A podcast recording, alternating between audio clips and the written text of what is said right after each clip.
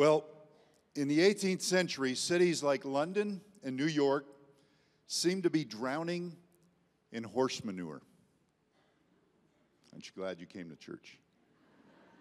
In London, as the main mode of transportation, 50,000 horses produce one and a quarter million pounds of horse manure and 15,000 gallons of urine daily. Together with the corpses of dead horses, the urine and the manure started to poison the city's inhabit- inhabitants.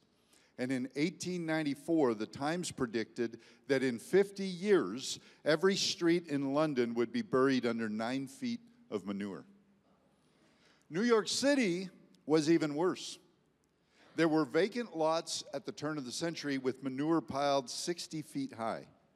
It was forecasted that New York City would be up to its third story windows in manure by 1930. The situation became known as the Great Manure Crisis of 1894. Despite fierce debates among urban planners and various studies into the matter, there was no solution found. That all changed, however, when Carl Benz, Gottlieb Daimler, and others like Ford introduced the motorized vehicle on a massive scale.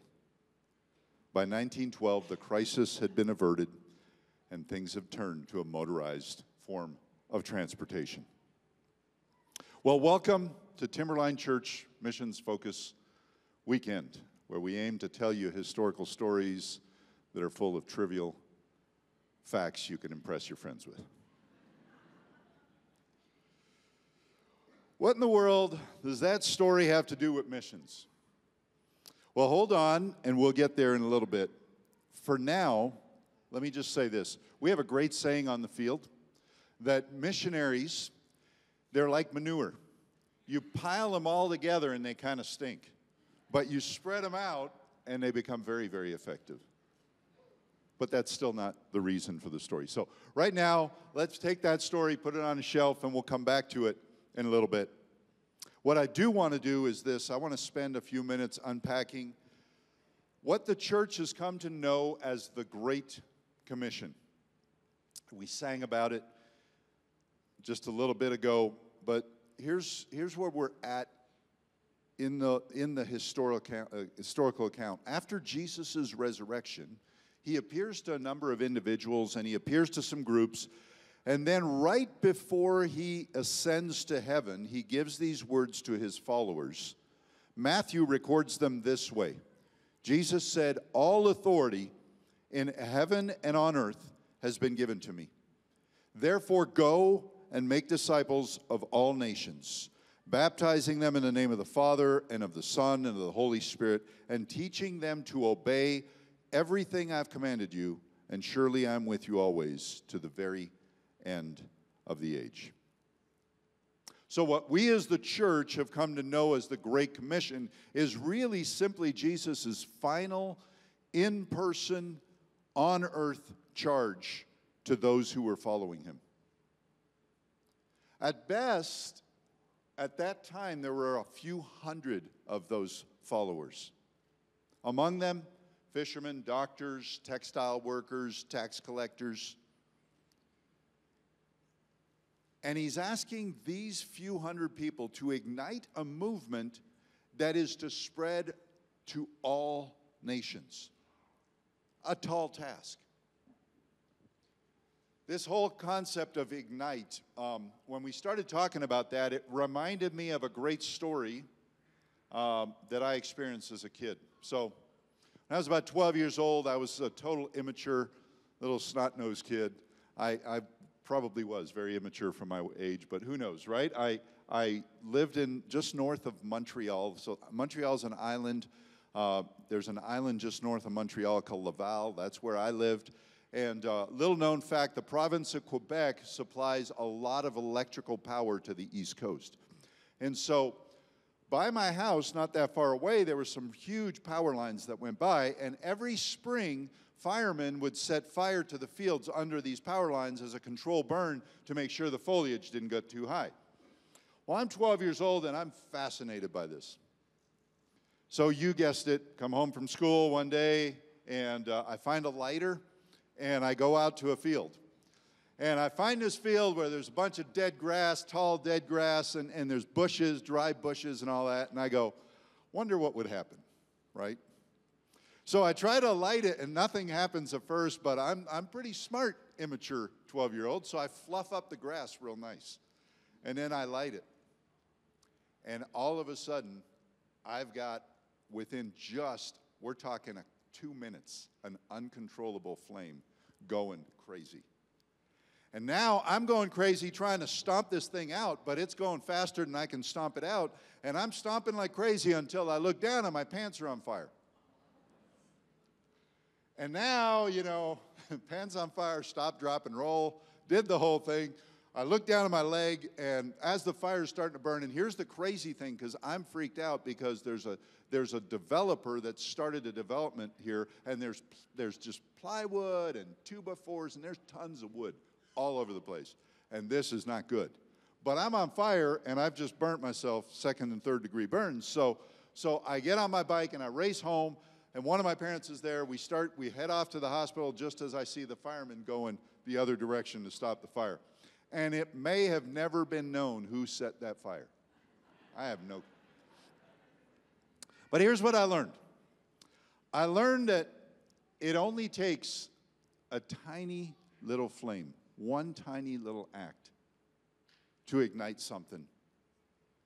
The second thing I learned is once it's started, the growth is quick and exponential. It doesn't just grow in one controlled direction, it grows, grows big.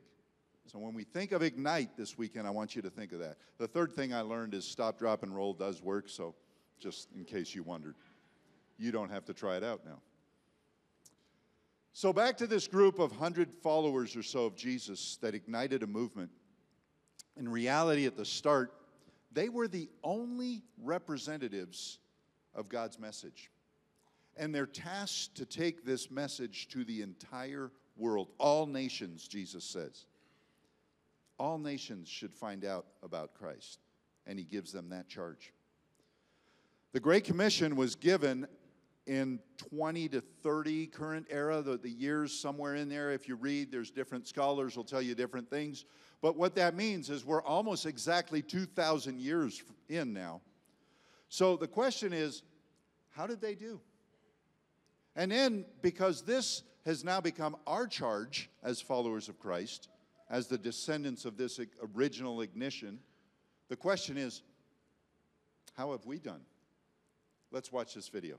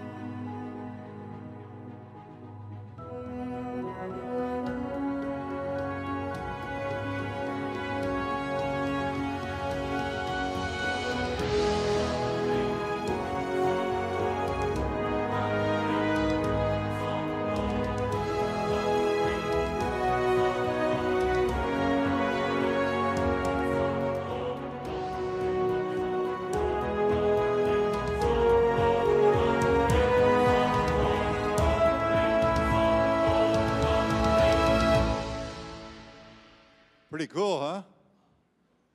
Any, anybody else felt like me when it's growing? You're going, yeah, go team, go team, and then the Mongols come and you go, oh, oh God, and then the communists, and you know, it's just, it was this, this like emotional thing watching it grow. And but let's face it, it's gone pretty well. A lot of, a lot's been done. It's pretty impressive. There are two things that I want us to focus on as takeaways this weekend. Number one is, is this whole concept of the Great Commission and I want to move quickly through that, and then I'll, I'll hit number two in a minute. In this number one, the Great Commission, I want, to, I want us to look at what is it, why, and how. The what it is, we've already mentioned a little bit. It's, it's the marching orders from the Lord. When he was about to leave, he gives these last words to the, the, the followers around him, and he's saying, Okay, I'm leaving now, but here's what you have to do. This is your responsibility. I'm handing this over to you. And really, the church was gathering for that purpose. That's why they came together. That's why they were growing, helping each other, right? It was this commission that was an honor. Jesus saying, I've been doing this. It's your turn. I'm handing this baton. David Livingstone, uh, uh, a missionary in the 1800s, he was a, a physician turned missionary, and he said it this way. I love what he said. He said, If a commission by an earthly king is considered an honor, how come it, can a commission by a heavenly king be considered a sacrifice? I love that. We have to look at this thing as as, as Jesus looking at us and saying, hey, I need an ambassador in this country. And you know, when people are asked to be ambassadors, it's a massive honor. And they, they're asked to go there and serve and represent the country.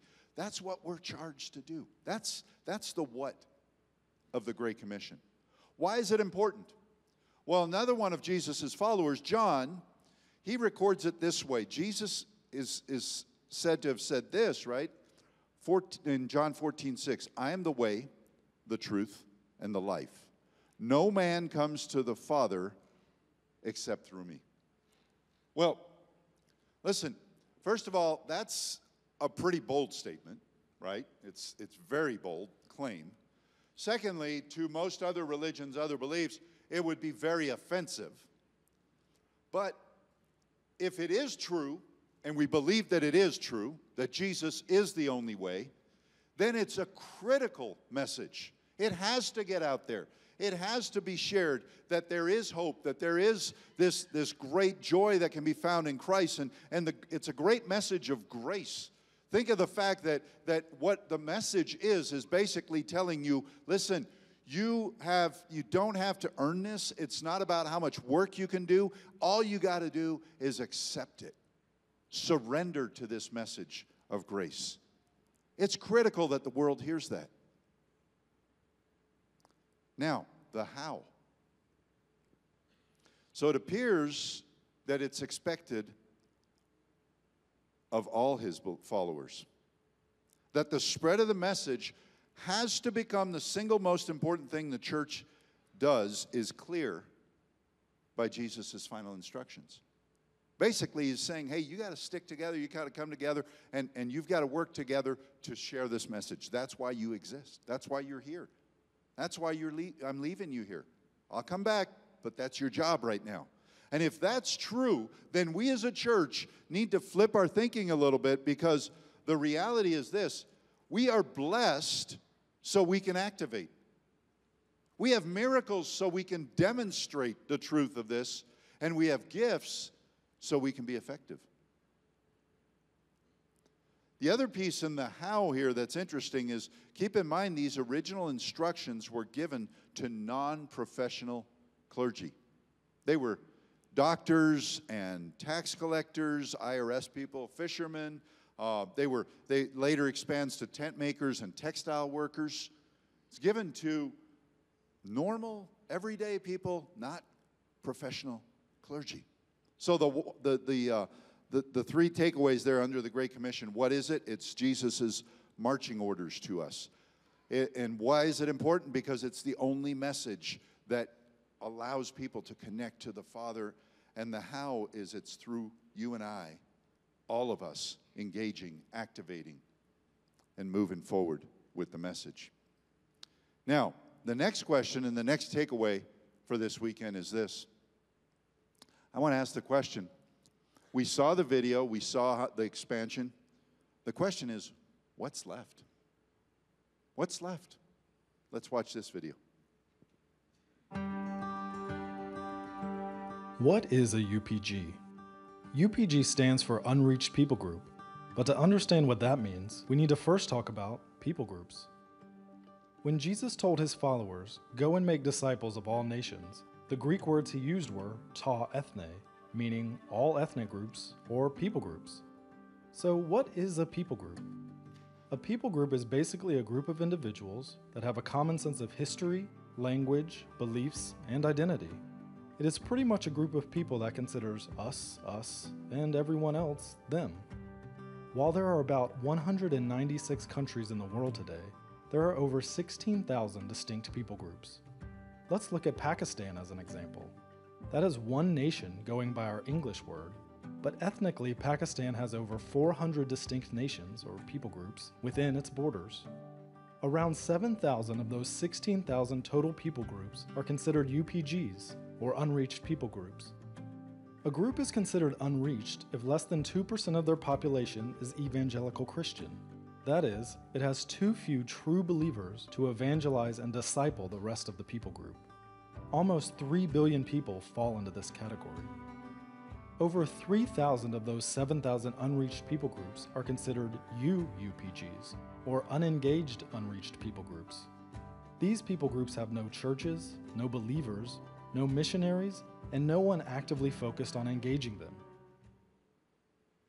So we cut the video there a little abruptly for time's sake, but, but wow. That's still a lot of work to do. We've done well, but there's still a lot left to do. And reality is this we can't maintain the status quo and expect different results. Our systems are perfectly aligned with the results we're getting right now. If we don't like the results, we have to look at our systems, at our approach. Because how many of you know that the solution to our problems is rarely more of the same? It's daring to be different, daring to dream, daring to be bold. It reminds me of the story in 1 Kings 18, verses 20 to 40. We're not going to read it. I'm going to paraphrase it for us. I encourage you to read it later, but it's a story of Elijah and the prophets of Baal. Elijah at that time is said to be the only one of God's prophets standing up and proclaiming that God is God. And the people have started to, to chase after and worship this other God named Baal.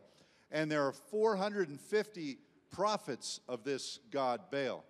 And Elijah gets tired of this. He gets frustrated and he goes to this, this place where there's a gathering and he challenges them and he says, Hey, enough of this. Let's figure out if God is God, let's follow God. If Baal is God, let's follow him. So here's what I propose you guys build an altar, slaughter a bull, put it on the altar. I'll do the same. I'll build an altar, slaughter a bull, put it on my altar, and we don't set fire to it, but we pray to our gods. And the God who answers and sets fire to the, to the altar and burns the sacrifice, let that be known that that God is God. And then they go, Sure, sounds good. He says, You guys go first. And they spend most of the day just crying out to their God, doing everything they can. They're dancing, they're cutting themselves, they're screaming, they're doing all they can most of the day, and nothing happens. And finally, Elijah says, My turn. And then he goes, Let's make this a little more challenging. He says, Why don't we pour some water on my sacrifice? And so they drench the sacrifice with water, and he says, Do it again. Then do it a third time. So now there's water all over. It says there's a trench around the altar that's full of water as well. And then Elijah prays a simple, short prayer and God shows up in a big way. Fire comes down, burns the sacrifice, burns the altar, licks up the water, it's all gone. And the people go nuts, exclaiming, God is God, God is God. And they start to follow him. One bold act, one little act. It was bold, wasn't that big, but it ignited a movement again. It was bold, unusual, impactful, transformative. It wasn't the norm.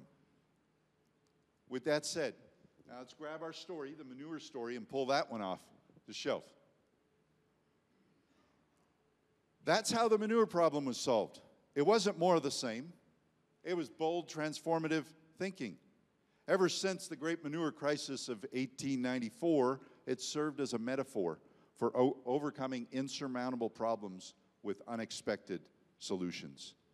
Peter Drucker, the writer of organizational practices, he, he says this he says, The greatest danger in times of turbulence is not the turbulence, it's to act with yesterday's logic. Or another way of putting it is trying to solve today's challenges with yesterday's approaches and strategies. If we're going to ignite a fire that will finish the task and reach 7,000 unreached people groups, we're going to have to think and act differently. That's where business as mission comes in, or BAM, as it's commonly known. There's a new clear movement that's finally shattering the myth that only ordained Bible school students or Bible school graduates have talents and have been tasked with the fulfilling of the command of Christ to go into all the world and share the message of truth. I love what my friend Eric Cooper says. He says there's no com- Great Commission B team where the missionaries are the A team. If you're a follower of Jesus, the Great Commission belongs to you. It is the Great Commission to the whole church to go to the whole world to preach the whole gospel. Musicians, engineers, entrepreneurs, venture capitalists, mechanics, plumbers, medical personnel, ranchers, farmers, it doesn't matter. Whatever you put that profession in there that God has gifted his children with, and there's a place in the org for that person, that individual can play a part in this work. Some of us go some of us stay and make sure operations are running smoothly. Some of us go back and forth because that's the most strategic. But all of us are invited, all of us are commissioned to engage. It's an all hands on deck thing. That's why you see on the logo this weekend let it continue with me. I have a part to play. I love today that through Business as mission, the church has realized that we can go and live among people and operate businesses. Sometimes there is a place to pitch a tent and go with loudspeakers and proclaim that way, but I would argue that though that has become a, the approach that's kind of like normalized for the work of missions, reality is we need to do more than that. We need to do things differently. We need to go live among them, operate businesses, provide services, learn their language, eat at their table, they at ours. We need to live with them, do life together to demonstrate what a life with our friend Jesus is all about. We have got to think differently and act differently. Not to solve the great manure problem this time, but to solve the Great Commission crisis this time. Something has to be done differently to ignite the fire that'll finish the task. It's already mentioned that we lived in Ukraine for a number of years. And uh, during that time, um, you don't you, you know all about the war with Russia right now, but back then, what happened that was all over the news was the revolution. 2013, 2014, the, there, there was this months long revolution that happened in the streets of Kiev. Um, it was a stone's throw away, actually, from our apartment where we lived. And uh, what happened was Ukraine, although it wasn't part of the Soviet Union anymore, for, the, for ever since the breakup of the Soviet Union, had still been ruled by corrupt puppet governments from Russia. And the people were just tired of it. They were done with it. And so they took to the streets, they started demonstrating, and it grew and grew, and it went on for a long time. And the president at the time, Yanukovych, tried to, tried to dispel the thing. And, and so as, as this thing escalated, it got very messy and very bloody. And so the nights of, of uh, February 9, 18, 19, uh, uh, in 2014, the, the president finally was exasperated by the whole thing, and he sent snipers up on the roof of the tallest buildings there in the city, and they were just picking off people in the crowd at random. They thought that would disperse everybody, create fear, and make everybody run. What it did instead is it brought tens of thousands and hundreds of thousands of people more. They flooded all of the streets in the whole region there. And he realized he was in trouble. So Yanukovych that night, February 20th, invited the three opposition leaders to come and draft a proposed compromise with him. They spent the entire night writing this compromise, and then the next day, Klitschko Vlad, uh, Vitaly Klitschko, who was at one point heavyweight boxing champion of the world, mountain of a man, six seven, huge guy. Don't let that fool you. Klitschko has a PhD and speaks five languages. Brilliant man. But he's up there presenting this compromise, and there's a young man, but Vladimir Parasyuk is sitting just or standing close by, and he runs up on the stage and he grabs the mic out of Klitschko's hand. An act of courage in itself, right? That's him right there. And that's the moment when he said this. He said, No, no, no compromise. Our fellow citizens didn't die for this. Yanukovych leaves or we fight. If he's not gone by tomorrow morning at 10 a.m., me and my, my group of guys, we're going to storm his residence. And the crowd went nuts. The crowd cheered and, and everybody's chanting. And, and what happened was that moment ignited a change in the country of Ukraine that still lasts to this day. That night, Yanukovych got on some helicopters and escaped the country. And the country's never been the same since. If you, if you wonder why the Ukrainians are fighting so fiercely, go back to that night. And I encourage you, if you want to find out more about it, Netflix, a great documentary on the whole revolution. It's called Winter on Fire. Really worth watching, but it'll tell you why. But I love the fact that this guy, Vladimir Parasyuk, 27 years old, he was an economics major. He wasn't a soldier or a political leader. He was just a normal guy who did this courageous act to ignite a movement among his people. Can I encourage us today to take the charge given by Jesus, these marching orders that we call the Great Commission? Can we take it personally? Can we rise and say, No, no, our Lord did not die for this? There is more to be done, and we're going to finish this. We're going to go all the way. We're going to finish this task. We're going to make sure that 3 billion people who haven't heard get to hear. Let's not pretend that this commission was given to someone else. It was given to you, and it was given to me. We all have a part to play. You heard the project progress report. We've done well, but we have a ways to go. Lord, let it continue with me. We can step it up so here's what I want us to do. In the chair in front of you, there's a card that looks like this. If you look at, at the card, pull it out and just take a peek at it. I'm not, this isn't, don't be scared to touch the card. If you touch the card, it doesn't commit you to anything. This is for you. This is a tool for you. If you look at it, there's a line on there that says on one end, not engage, on the other end, fully engage. What I'd like for you to do is to just think through where am I at right now in my engagement in this thing with the, the, the, Great Commission? What's, what, what am I doing right now? And just put a C on the line where you think your engagement is. And then think through prayerfully. Where should I be? Where do I want to be? What else do I want to do? And, and put a D there for, for desired area. And then what we want to encourage you to do in the next few months is close that gap. And that's why those questions are there underneath. What are my next steps? By what date? Who am I going to tell? This is for you. This is, you're not going to hand this in. This is for you as a tool. And, and in a moment, we're going to we're going to stand, we're going to sing, and I want you to maybe take some time and fill that out. In fact, let's let's just go ahead and stand right now, all together, if you're able.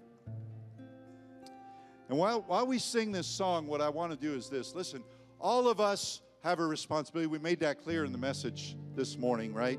that, that all of us have a responsibility to engage at some level. And I understand at different seasons of our lives, we have different commitments, and some engagement is more possible than others. I get that. But while we sing this song, if God is, is speaking to you really specifically, and you know it's to you, and there's some, some level of, of action that God is taking, asking you to take. And, and I'm not saying moving to Vanuatu or, or Timbuktu or whatever, or, although, hey, if, if He says that, that's great. What I'm saying is, it's just specific and you know God is really speaking to you. If that's you, I want to encourage you to come forward. I'd love to pray with you at the end of this song. Let's sing.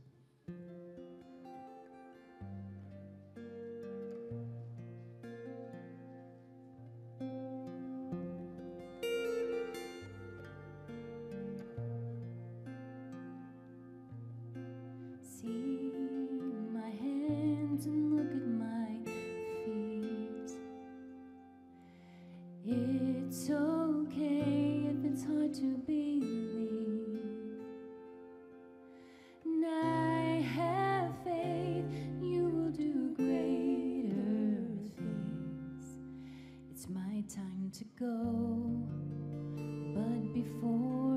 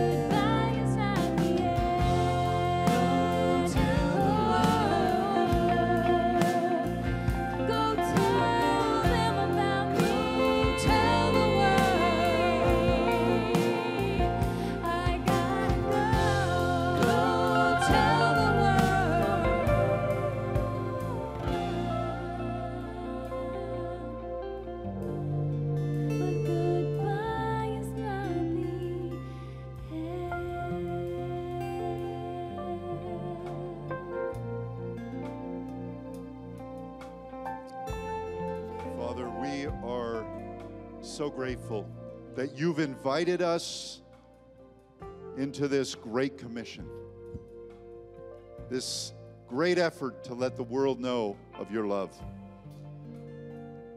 I pray for those who stepped up to, to the front here, and I, I just pray you would anchor what you are speaking to their hearts. In fact, I pray for all of us, Lord, in this room that uh, as we go through this week that you would remind us gently and kindly as you always do to let us know our part. What what more are you calling us to? What what are you actions are you calling us to take? And then lord i pray that you would give us the courage to respond. In jesus name amen. If you came forward there's a packet here for you to grab. It, it's just a packet that tells you what the opportunities are, how you can engage. And in fact, if you didn't come forward, you meant to, there's a packet for you up here. God bless. Why don't you have a seat if you don't mind? Let's say thank you to Norm Edwards. Wonderful. We have uh, such an amazing missions team and Pastor Carrie and her leadership, and I'm so grateful. Just a couple things as we wrap this up today. We want to we want to give. We want to be a part of several projects that this year in 2023 we can be a part of. And I think there's a list of some of those projects. I think some some might be on the screen, but it's going to take money to fund them. And one of the things that always concerns a pastor and church leadership is when you talk about money, and especially if you have guests present, they're like, I knew they'd talk about money if I came. And I just want to say this at Timberline, we, we don't believe in guilt giving. Matter of fact, if you're giving out of guilt, just stop it. Because we give because we have opportunity to make a difference in the world. This is what churches exist for. It's why we're on this earth to go. And sometimes money is the only way you can go and do the things and the projects that we're talking about. But I, can I say this? Other times, money doesn't matter. You can't buy your way into relationships with certain people in the world. So we take offerings, and I'm asking you today to consider giving to missions today.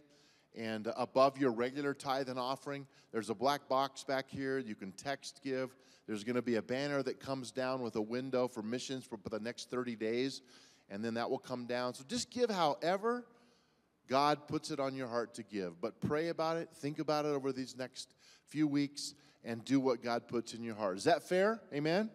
How many of you know you're not the owner anyway? You don't own it. God does. We're stewards of what He's put in our hand. And if you believe that, it'll change everything in your life. So we have many opportunities. Some of you are going to be called to go. Uh, our short term missions trips are coming up. With COVID restrictions getting less, we're able to go again. And boy, that's what we do as Timberliners. And so I just encourage you to think about, praying about going on one of these trips. There's all kinds of information out there, places to sign up, and let's be a church that goes. But mostly, go where you normally go to your neighborhood, to your place of work, to your environment, to your soccer game. That's where God's calling you. And some of you may end up in some other country, great. But most of us are going to be called to go and do whatever we can right where we already are. Amen. So I want to pray over us, and I want to ask God to just let us realize the, the words that have been shared today. Let them sink in our heart. Let it continue with me. Those are kind of that's kind of the phrase we've been saying. Let it continue with me. So would you stand one more time if you're able? And then after I pray, we're going to say those words together to the Lord. Lord, we do want it to continue with us. I know that you sovereignly have a plan for every person in this room under the sound of my voice, here or online. And you're a God who has purpose for every personality type, every leader, every dollar, every child, every teenager, every prime timer, you know where we are and you want to spend us. And we say yes today. As a church, we say yes in your powerful and holy names. Let it continue with me. Say it with me. Let it continue with me. One more time, just say to the Lord, let it continue with me. Amen. I love you guys. Go by, visit the tables. Thank you for being Timberline. Have a great weekend.